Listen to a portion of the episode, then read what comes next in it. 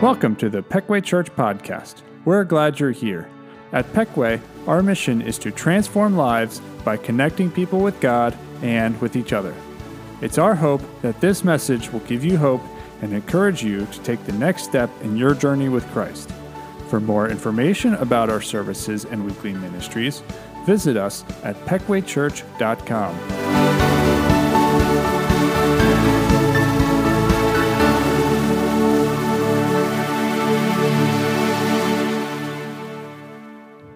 Good morning. So great to see you all here today. We are excited to uh, be kicking off worship this morning. I just have a couple of instructions for folks who are watching online today. Of course, you can see here we've been doing some construction and we're getting ready for uh, our new audio and video uh, being installed next week. And so um, I have to say, great things about the team, our tech team, and several other men have, uh, and the tech team is men and women, but a couple of men have also been working on this. So we've put in probably close to 80 or 80 plus hours this week of volunteer time that our folks have helped get those things ready for next week. So, but our folks online, they're not going to be able to see lyrics today. So I've asked our host to put songs there in the chat for them to be able to follow along. They can look for lyrics there. And uh, sermon notes are going to be also available there online for the online platform. But uh, if you guys will bear with us, we're going to try to get those things fixed as we are progressing forward with this, but we're so thankful for the men and women who put in their time to help us with this and to get it to where um, we can make things better for you guys here in person, those who are viewing online. And so we're praising God for that and looking forward to what these next couple of weeks uh, are going to have for us and moving forward as we do that. So we're going to stand together as we worship God, thanking Him for His amazing grace and the love that He has for us. So let's worship.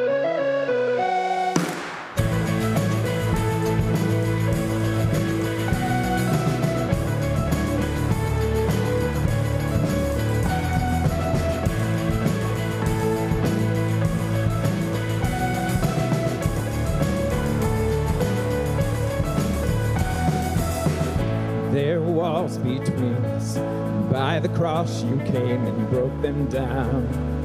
You broke them down. There were chains around us. By your grace, we are no longer bound. No longer bound. You call me out of the grave. You call me into the light. You call my name, and then my heart came alive. Your love is greater. Your love is stronger. Your love awakens, awakens, awakens me. Your love is greater. Your love is stronger. Your love awakens, awakens, awakens me.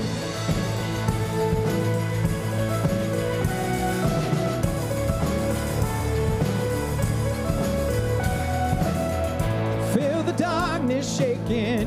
All the dead are coming back to life. Back to life. Hear the song awaken, all creation singing, we're alive, cause you're alive.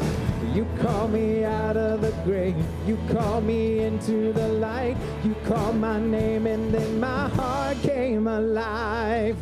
Your love is greater, your love is stronger. Your love awakens, awakens, awakens me. Your love is greater. Your love is stronger. Your love awakens, awakens, awakens me. And what a love we found. Death can't hold us down.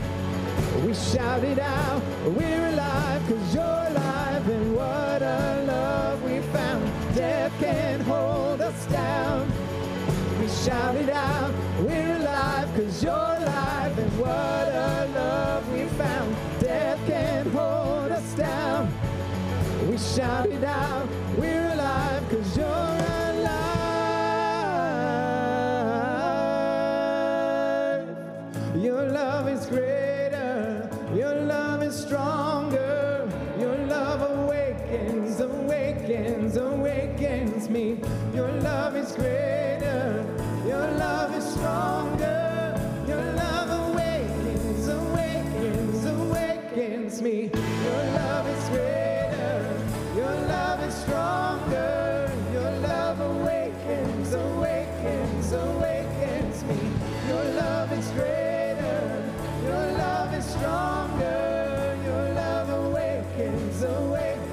always.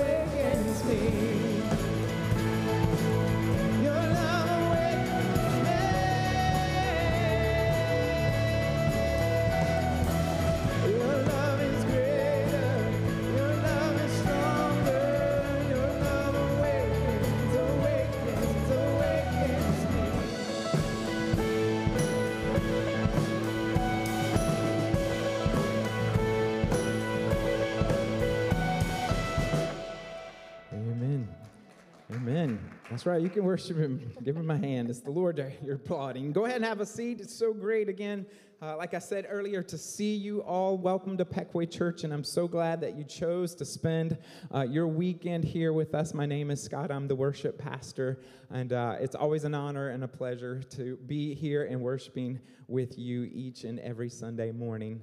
Here at Peckway Church, we love connecting people with God and one another. And so it's always our hope that uh, that's what you experience here and each Sunday as you worship together with us. And if you're a first time guest, we would love to connect with you. Uh, that's whether you're online or in person. And every week, we ask everyone here to fill out a connection card. And it's just a great way for us to be able to provide you with resources and to pray with you about any needs that you might be having. Uh, so, you know, there are a couple of different ways that you can do that here today, you can uh, fill out the green connection card that is found inside. Whoops, that bulletin that went flying across the room there.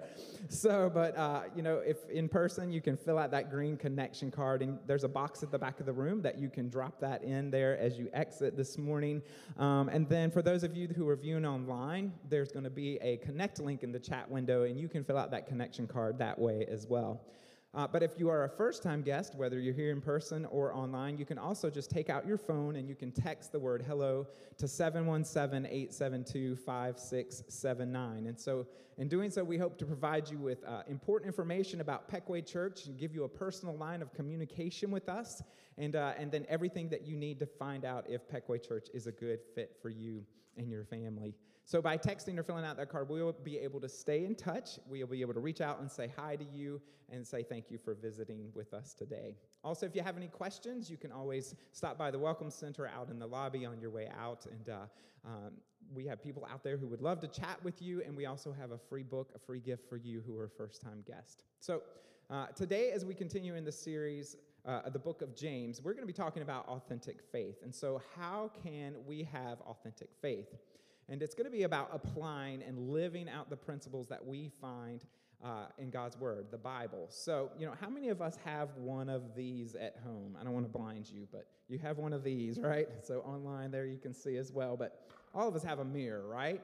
So, today, um, you know, well, first I'm going to give you some statistics. There's a 2014 study. I know it's kind of a long time ago. Maybe there's a more recent, but that's all I could find. But did you know?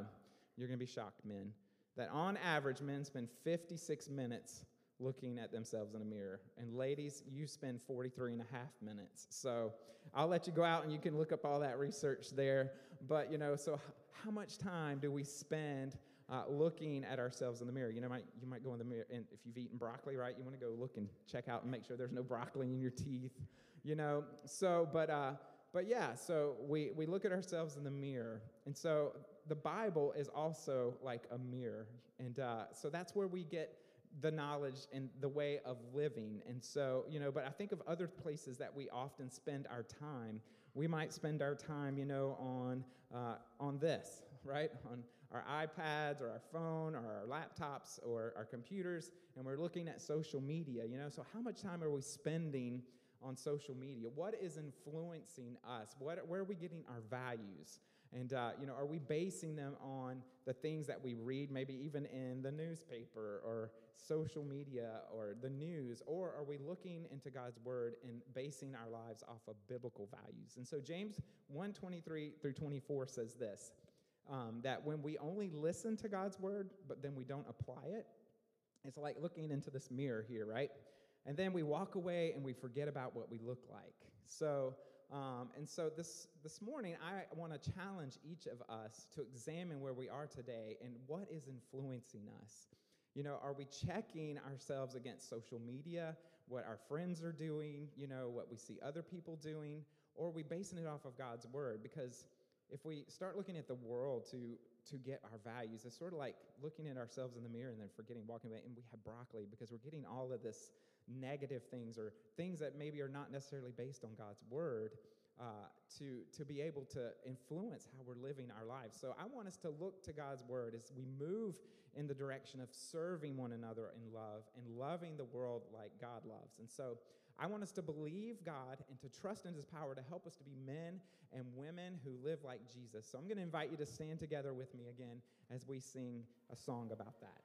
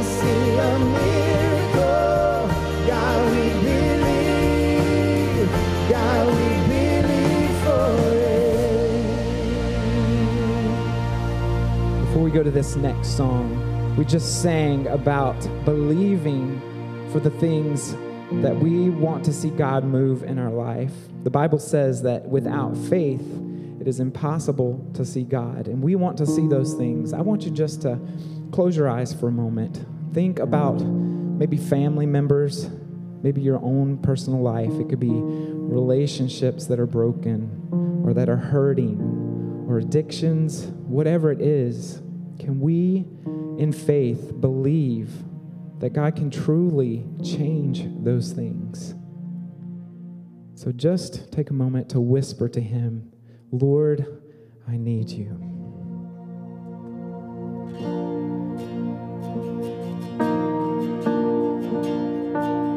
Lord, I come, I confess,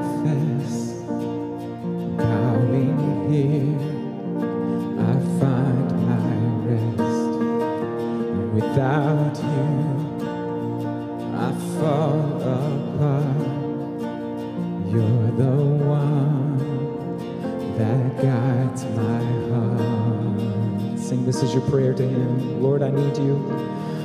Lord, I need you.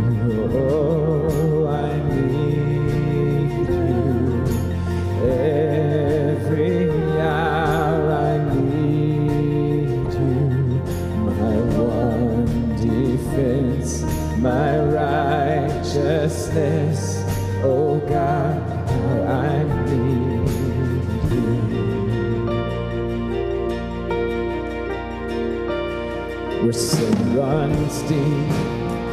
Your grace is born, where grace is found, is where you are.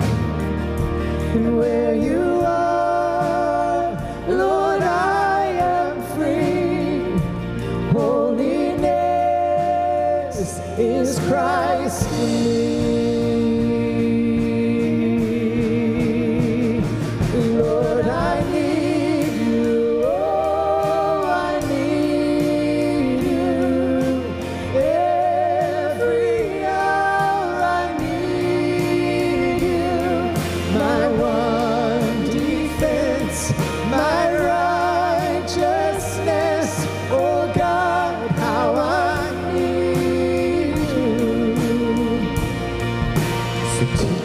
song to rise to you. When temptation comes my way, and when I cannot stand, I'll fall on you. Jesus, you're my hope and stay.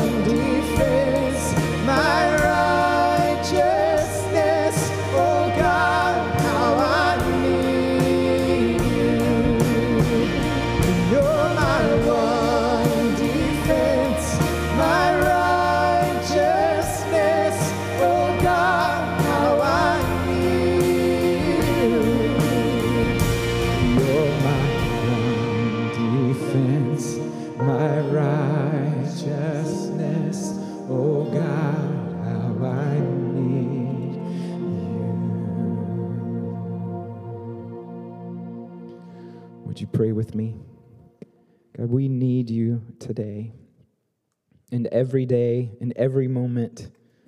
And so, Father, we thank you for your word. We thank you that it is a light unto our path, a lamp to our feet, and that it guides us, Father. You tell us not to look to the left or to the right, but to look to you and to follow after you. And so, Lord, as we've sang these songs today, as we've been reminded of the sacrifice that you made for us, and God, the way that you made for us, we, uh, we praise you for that today. So, uh, Lord, I pray you'd open our hearts, open our ears, our minds to hear your word, to see, Father, how we're tested, um, Lord, and how uh, we're challenged, uh, but Lord, also uh, what the solution is. And so We pray and ask that, uh, Lord, that you would give us ears to hear, and we pray and ask this in Jesus' name. Amen. You may be seated. Well, good morning, and I, with along with Pastor Scott, just want to say to the tech team, especially the worship team, and everyone else. I know there are others besides that that were here this week working on various projects to try to get us to the place where we have new technology, which continually changes. I just want to say thank you. But uh, today, I, as Scott has been saying, we want to look at this issue of authentic faith. And here's how I want to get into it this morning because I know just like myself, something that's very, very valuable to you, important to you, is this idea of authenticity. And when I mean say authenticity, what I really mean is that we value people who are real, right? We value people who possess no significant or consistent breakdowns between what they say and what they do. We appreciate and respect people who possess no significant breakdown between who they appear to be and who we find out they actually are. And, and, even with that said, that if those individuals possess inconsistencies, and the reality is all of us to one degree or another possess some inconsistencies in our lives, then that person can still be considered by us and by themselves authentic if they own the inconsistency and they work on the inconsistency. They endeavor to try to eliminate it from their lives. So we really can call someone authentic who says, you know what, I'm not perfect. There's things I'm working on. There's gaps in my, if you will, my authenticity, but I'm working on it. And I say that because, again, I know for you and know for me that authenticity is one of the things we highly, highly value, which is also why when we see someone or sense that there's a lack of authenticity in someone's life, and perhaps, and I hope in our own life, that it bothers us. In, fa- in fact, it ought to bother us greatly and for that reason, James, here in the very beginning of his letter, takes and really tries to drive home this idea to those first Christian readers, to those very first Christian followers, Jewish Christian followers of his brother Jesus. He says, Guys, gals, you need to have authentic faith. And so, what we're going to see today, what we're going to look at here in just a moment, is James is going to lay that out for us what it looks like in tangible, practical ways. What does it look like to have authentic faith. And so let's just pick up where we left off last week. If you have your Bibles, turn to James chapter 1. And if not, follow along. But James chapter 1, beginning with verse 19, let's look at what James writes. For here's what he says He says, Understand this, my brothers and sisters, my dear brothers and sisters. You must all be quick to listen, slow to speak, and slow to become angry. For human anger does not produce the righteousness that God desires. So here's the thing right out of the gate, James gives us a test for authenticity, for authentic faith. And here's what it is if you didn't pick it up. He said, Here's the test we have to be quick to listen, we have to be slow to speak, we have to be slow to become angry. Now, having said that, here's what I'm going to guess that most of us, if not all of us, if we were given the responsibility to come up with a test for authentic faith, probably none of us would have given us that test. And what I mean by that, most of us probably what we would have given, what we would have come up with, is a checklist test. In other words, what we would have come up with something like this Did you pray today? Did you go to church today? Did you read your Bible today? You know, did you brush your teeth today? I mean, we, we come up with a checklist of did you do those things?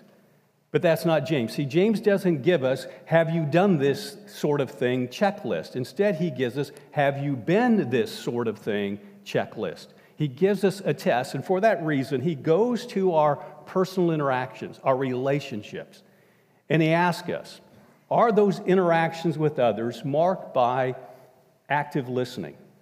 Are they characterized by verbal restraint? Are your relationships with others characterized by the absence of anger? If so, then well done. If not, James tells us, he's saying here in just a second, then we're not living righteously. In other words, you and I are not living the right way. We're not living the way God wills and desires for you and me to live our lives as followers of his son, Jesus. But here's what I want us to understand, at least for me, and I think for you, you're going to see in a second, that James' test that he gives us is both challenging and indicting. And what I mean by that, folks, is because even as followers of Jesus, it's easy for you and I to fail to tune in to the amount of time we're talking and not really pay attention compared to the amount of time we're listening. Even as followers of Jesus, it's easy for us to pray as we go into a, a, meeting with someone, as we enter into a conversation with someone, as we sit down with them. It's easy for us to pray or fail to pray, God, fill my heart with so much love, fill my heart with so much patience, that my ears are open more and my mouth is open less, so that my heart is, is in that place where anger cannot get a foothold, where resentment cannot begin to grow, it cannot find root. And the reason we struggle in those ways, the reason it's easy for us to fail to do those things is because of our bent. And what I mean by that is this that our bent, without authentic faith, is for you and I to be slow to listen. It's for you and I to be quick to speak. It's for you and I to be quick to move to anger. And for that reason, when those behaviors begin to manifest themselves or show up in our lives, our tendency, quite honestly, is to defend them rather than reject them. In other words, we, we, we can, when those, those behaviors, those attitudes, those actions begin to show up in our life, we can, if we're not careful, begin to justify them. And we tend to justify them this. We say, you know what, I, I really don't feel bad about it because my actions, my reaction really isn't about me, it's about you. It's about how you make me feel. It's about what that person did. It's about the fact that I had to wait so long in that line. And James just flatly rejects that. He says we cannot buy that when we're talking about authentic faith. Now, you may ask, with that said, then why of all things does James single out here for this test speech, listening, and anger? And I'll be honest with you, we need to know, and I cannot tell you that James gives us an answer to that question. But I do believe we could begin to maybe find an answer to that question when we really consider his context and we also consider human condition, human character. And here, let me just net it out like this for you. In other words, remember, we looked last week at this letter was written, his context was he was writing to the church. And it wasn't just the church, he was writing to Jewish Christians. And, and what was unique about Jewish Christians, and the reason I point that out specifically, is because think about Paul and who he was writing to. The Apostle Paul was writing to Gentile Christians. And for Gentile Christians, what we see in many of Paul's letters, he is writing things about what we call as sins of the flesh, temptations of the flesh. But not so much for James. In fact, his dealing with Jewish people and in their community, that wasn't as prevalent as it was in a Gentile community. So I think part of the reason he grabs those is because those were struggles that were going on among those Jewish Christians. And the reason they're going on leads me to what I think is the second and more significant point that can help us understand why is he picking those. It's because when we consider our human condition, the reality is this, folks, if we're honest. Each and every one of ourselves can fall prey to those very things of not listening enough, of talking too much, of too quickly and too easily becoming angry. And the Spirit guiding James wants us to understand, folks, that whenever we give in to any of those things, our relationship with Him and our relationship with others suffers. And, for that reason, folks, what we need to understand, let me just net that out. For, in other words, here's what I mean by that. When you and I are slow to listen, what that really means is we are more focused on ourselves than we are the other person. And, and folks, when we're quick to speak, you know what, what we're doing? We're not learning. We're literally not learning. I had a professor in seminary, and I'll never forget a counseling professor.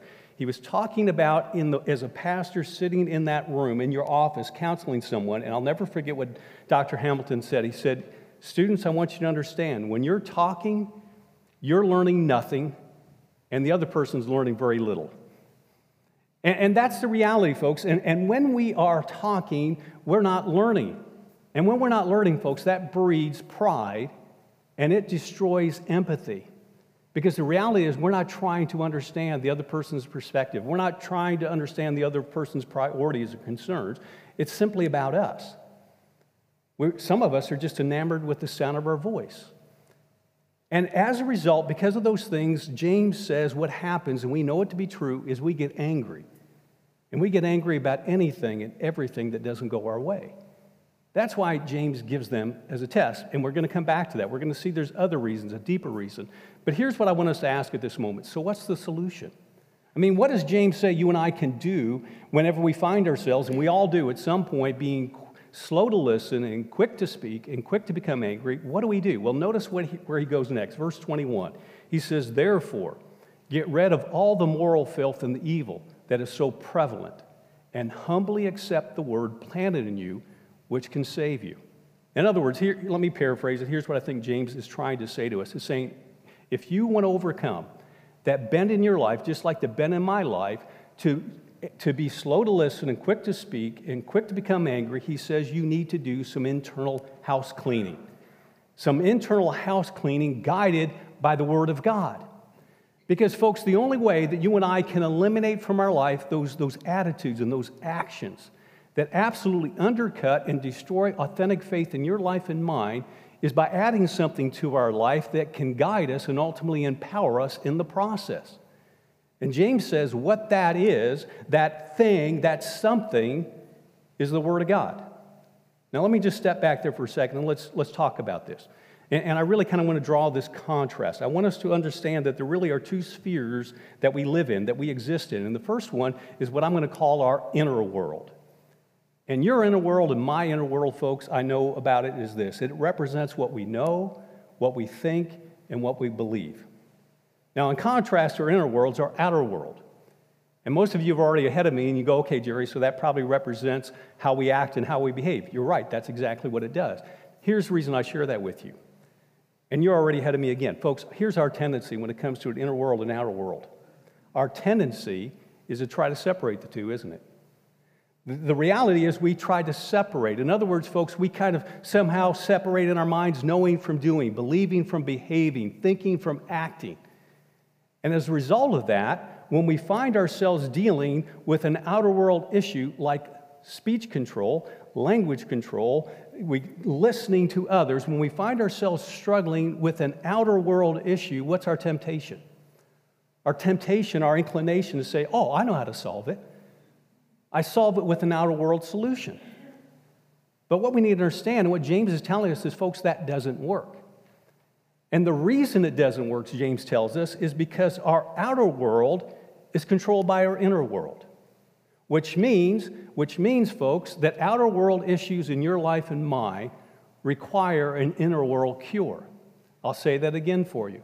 What that means is that outer world issues in your life and mind for all of us require to overcome them, to eliminate them from our lives, to reduce them to a place where they honor God. We need inner world cures. Willpower is not enough. Self discipline is not enough. We need that, if you will, we need a Marie Kondo makeover, okay? We need to tidy things up. And if you don't know who that is, go check out Netflix this afternoon, Google her name, you'll know who I'm talking about. My daughter loves her. But we need to have this extreme cleaning and tidying up of our internal life. That's what we need. And so, what James is doing here is he identifies, he, he lifts up, which I think were issues that his Jewish readers were struggling with listening, speaking, and anger. And he says, Listen, here's what I want you to understand a breakdown in any or all of those areas in your life reveals something is wrong on the inside. That something's going on in your inner world and it's simply manifesting itself in your outer world.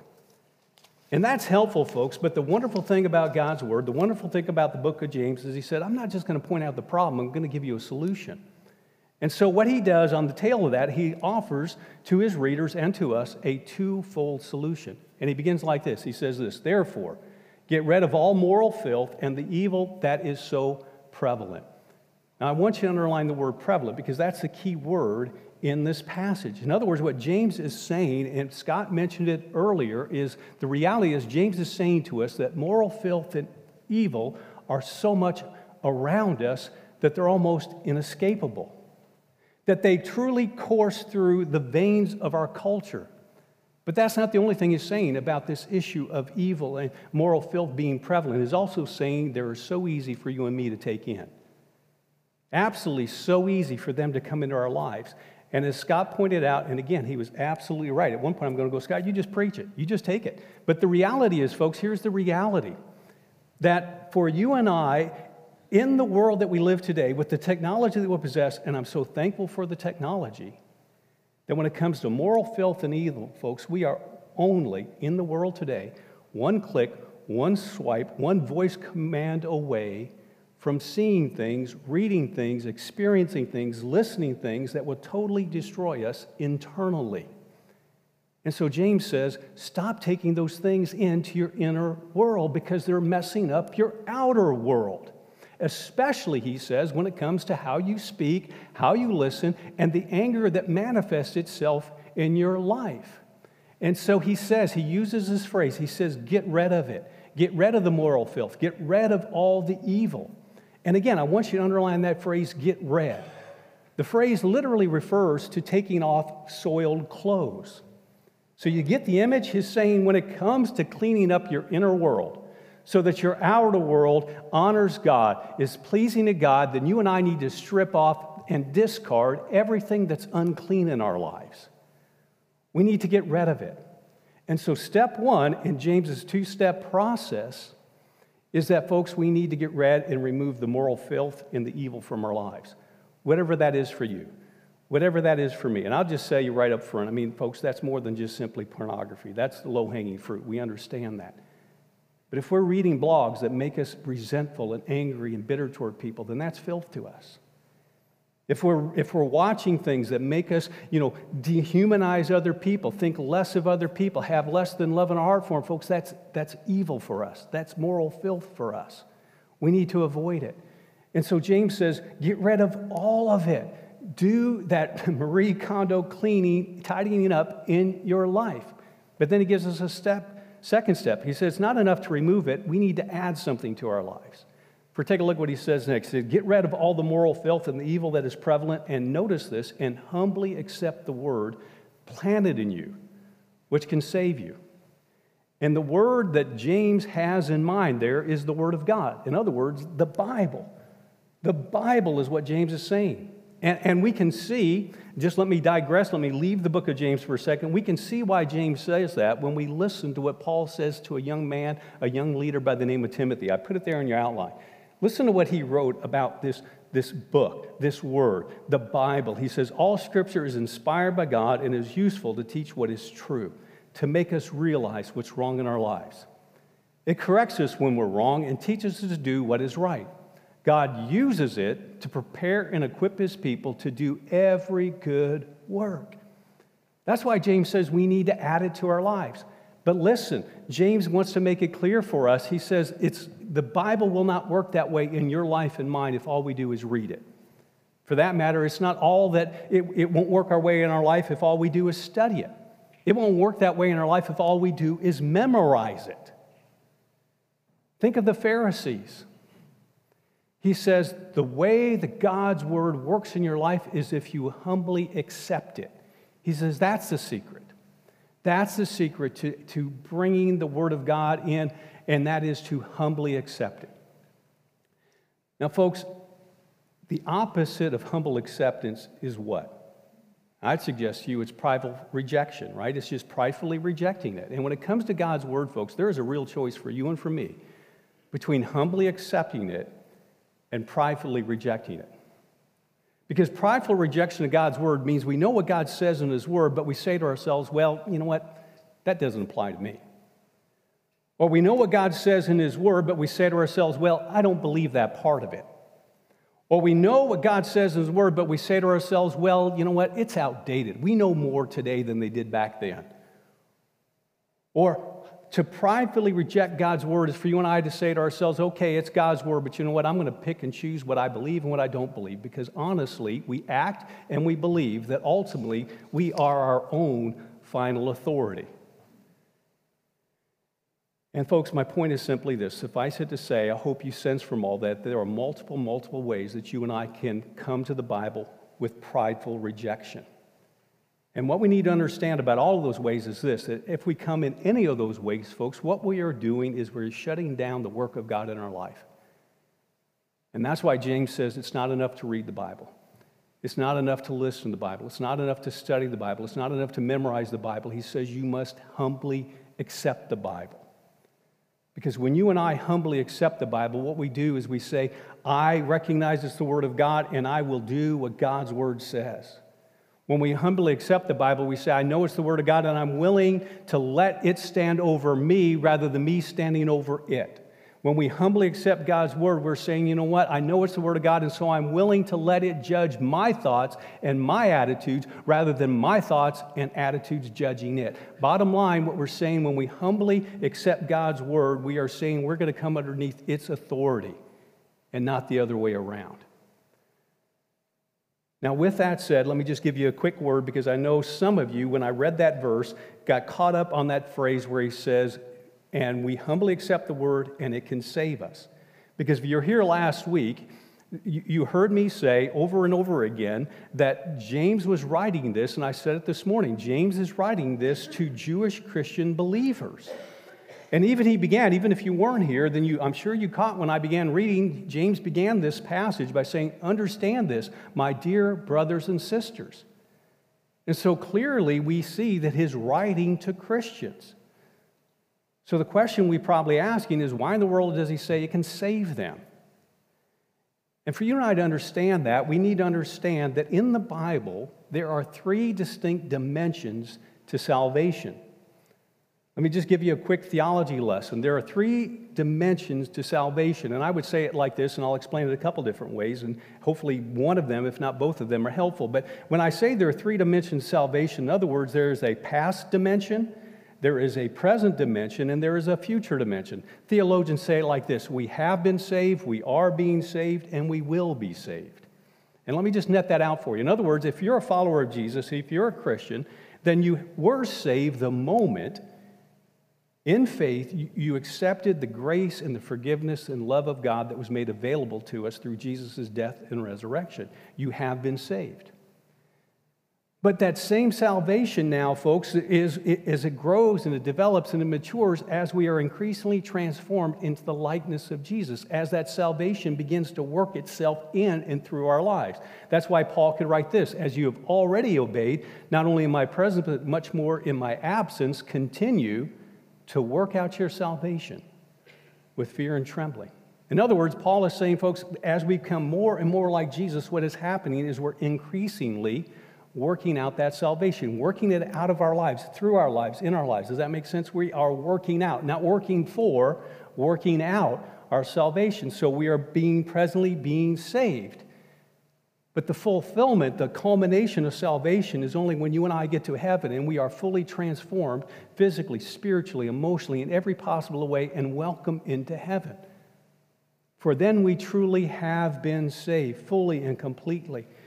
And so James says to us, and the reason he says what he does is because we have been saved, we are being saved, we will be saved. And what James has in mind right here is that second dimension that present, ongoing work of God in your life and mine, making us ever increasingly more like Jesus, transforming us into his likeness, developing our character to be more and more like his.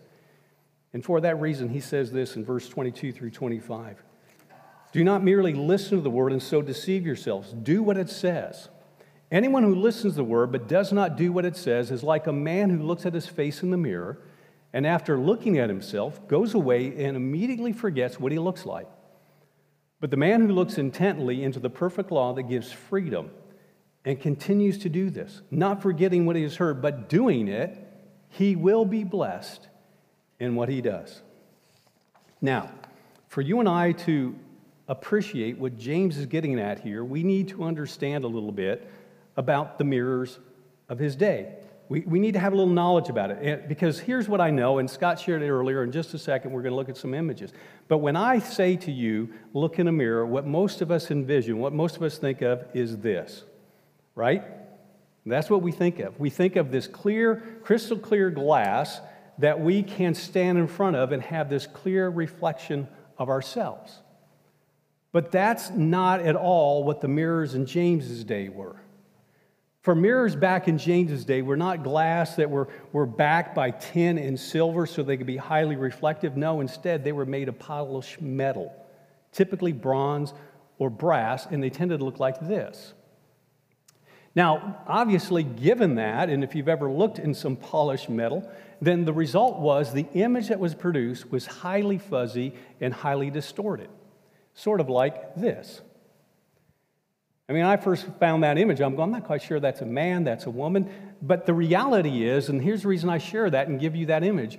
For that reason, because those images were not crisp, were not clear, a person had to stare intently into the mirror. Spend a lot of time in front of that mirror looking to figure out exactly not only what they saw, but what exactly needed to be fixed or cleaned up or changed around to be presentable. Does that make sense?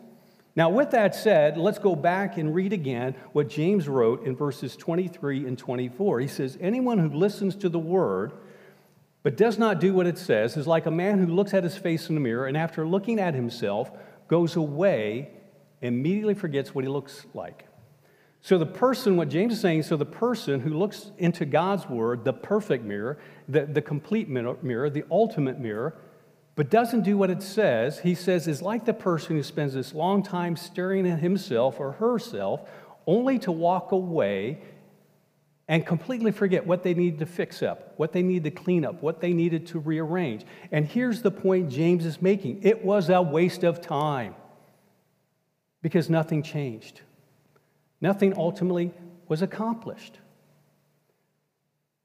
So, what we need to ask is what do we need to do instead? And James, again, anticipating that pastoral heart, that practical heart, says this. Look at what he writes next in verse 25. But the man who looks intently into the perfect law that gives freedom and continues to do this, not forgetting what he has heard, but doing it, he will be blessed in what he does.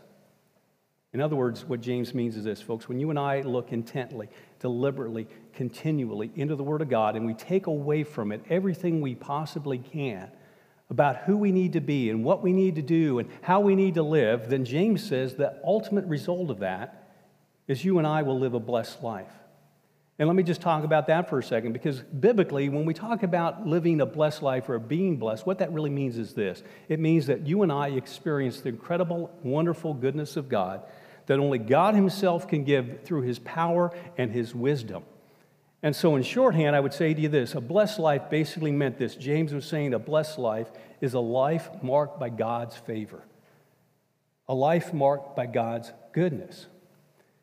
And with that thought, James then circles around again, comes full circle, and once again he stresses the importance of you and I watching our tongue, you and I caring and tending to our inner world, because our inner world, as he's already pointed out, ultimately shapes and should shape our outer world.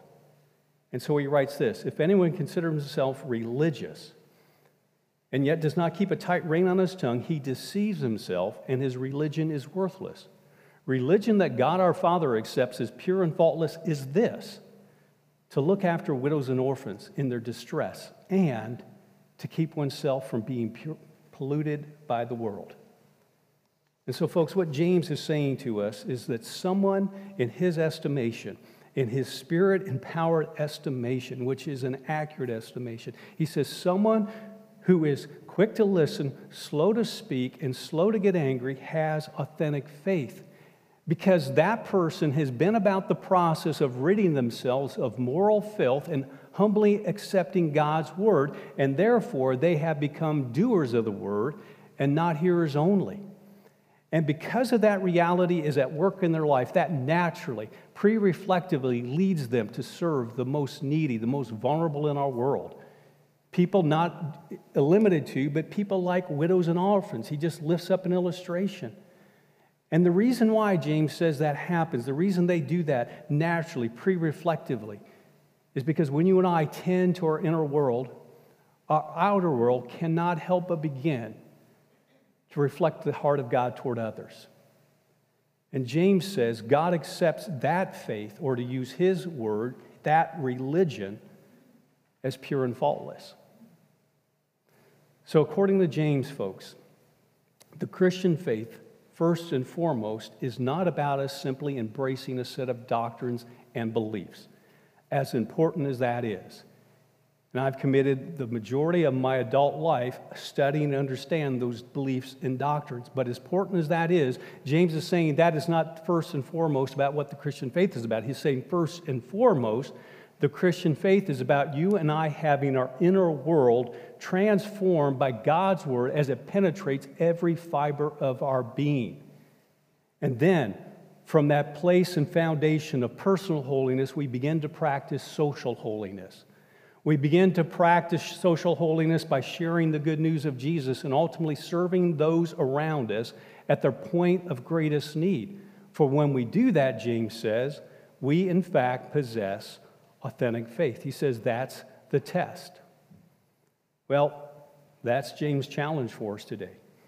The second installment of his letter. He's just getting started. But here's my prayer in light of that challenge, folks. My prayer today is that James's definition of authentic faith will shape your understanding and my understanding. It'll shape your evaluation and my evaluation of whether or not we truly possess an authentic Christian faith.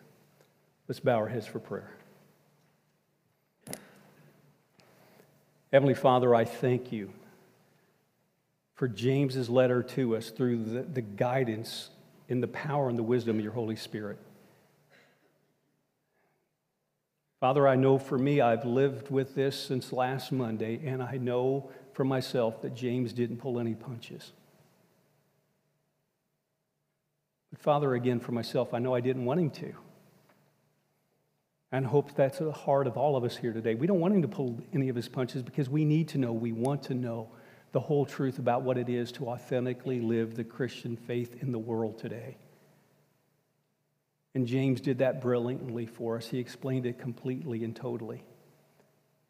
And so I pray that we have been open to whatever it is you wanted to say to us personally through what James wrote about authentic faith, because we want to leave here today either with a renewed commitment or a first time commitment, Father, to being doers of the word and not hearers only. And we pray it in Jesus' name.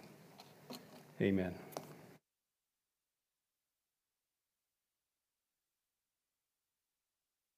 Thank you, Jerry.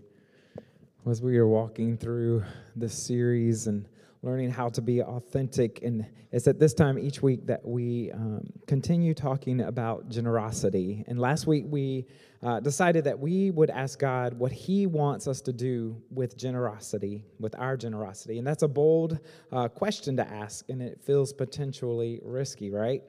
So, you know, if you were raised in church, you know that what the Bible maybe says about generosity and that you understand that God wants his people to live a generous life and not just check a box and by giving a certain percentage or a certain amount. But, you know, it's really easy to become complacent about our giving. And God included over 2,000 uh, verses in Scripture about money and possessions because how we handle uh, the tangible things of life is meant to be a reflection and, and an exercise of the relationship we get to have with God by grace through faith. And so, with so many verses and so many stories in both the Old and the New Testament, and with a third of Jesus' parables um, focusing on these topics, it's biblical to ask God, you know, for guidance when it comes to our own generosity. And Jesus highlighted God's willingness to be asked all sorts of things, and we find that in Matthew chapter 7, verses 7 and 8. It says, Ask, and it will be given to you. Seek, and you will find. Knock, and the door will be open to you. For everyone who, who asks receives, the one who seeks finds, and to the one who knocks, the door will be opened. And so, if God instructs us so thoroughly about generosity all through His Word, we should, um, we should ask Him about how we can live a life that pleases Him and, uh, you know, what the next step that He has in mind for us. Uh, for us. Maybe that's um, to maybe start giving for the first time, or to try tithing, or to give a sacrificial gift that He has in mind. So, but if you never ask, you'll never know. And so, you know, then you may miss an opportunity to respond to God. So I hope that you asked that question in anticipation of God and that uh, of responding to your ask, to that request. And so, and if you haven't asked yet, I hope that you will. So, and the reason we're talking about this is because we trust that God has a plan for us, and that plan is best. And giving is never about what God wants from us, uh, but it's all about what He wants for us. And so, um, before we leave, we're going to pray about that. But I want to give you a couple of ways that you can give today. Here in person, there's envelopes at the back of the room.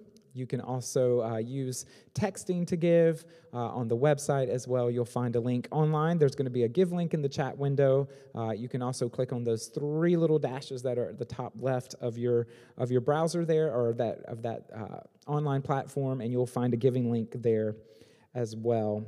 Um, and then I also want to invite you back next week as we continue this series. Next week, uh, you know, we all have this inclination to favor people, right? Especially the Bible's going to talk about the rich man versus the poor man and how the rich uh, man was being catered to while the poor man was kind of getting neglected. And we all kind of have that, right, in our hearts that we, you know, you see somebody that, or whether it's trying, you're trying to get ahead, you're like, oh, I got to talk to that right person in my network or those kind of things. But we want to see what God has to say and the biblical view he has because he talks about there's no favoritism. So come back next week as we look into God's word, as we continue James and we talk about that. But before we leave, let's pray. We'll pray over um, that giving, the generosity uh, piece that we just talked about, and then we'll be dismissed. Father, we thank you so much for your word. We thank you for what we've heard today. God, we pray that you would help us to have faith to ask the bold questions. And the bold question that we're asking uh, this year as we talk about generosity, Lord, help us to step out in faith, to trust you, to believe you with our finances, God, and what it is that you're asking, whether it's the first time that we've ever given, whether it's our giving needs to be reevaluated and what you're asking of us, or if it's a, a large gift, whatever it might be, God, help us to grow in our faith and to trust you, Lord, as we take those steps and to, to see, God, how you're going to grow us. Lord, I pray for each of us as we leave, God, that you'd help us to reflect on your word, to be doers, not just hearers only, God. And as we look and think about next week, Father, um, what your word has to say about how we tend to favor people, Lord, and how we need to love others as we love ourselves. And so we thank you for what you're going to do, and we praise you, and we ask this in Jesus' name. Amen. I look forward to worshiping with you again next week. Have a great week.